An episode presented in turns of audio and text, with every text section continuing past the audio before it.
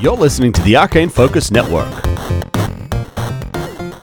This fall, a new D&D podcast is coming.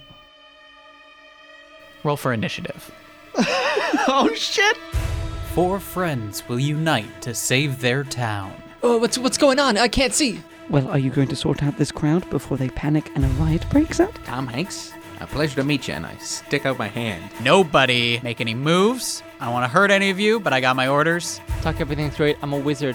My powers. you don't have to worry about that. Yeah, but I I do. No, we cannot be there. We will be in trouble. Release the boy to me, and you will live. Give me an intimidation. Is this a wisdom save or anything for them, or it's just a? This is just me being awesome. Yeah. Okay. You know, it's just a funny You got situation. you got some balls on you, sir. Shiver me timbers.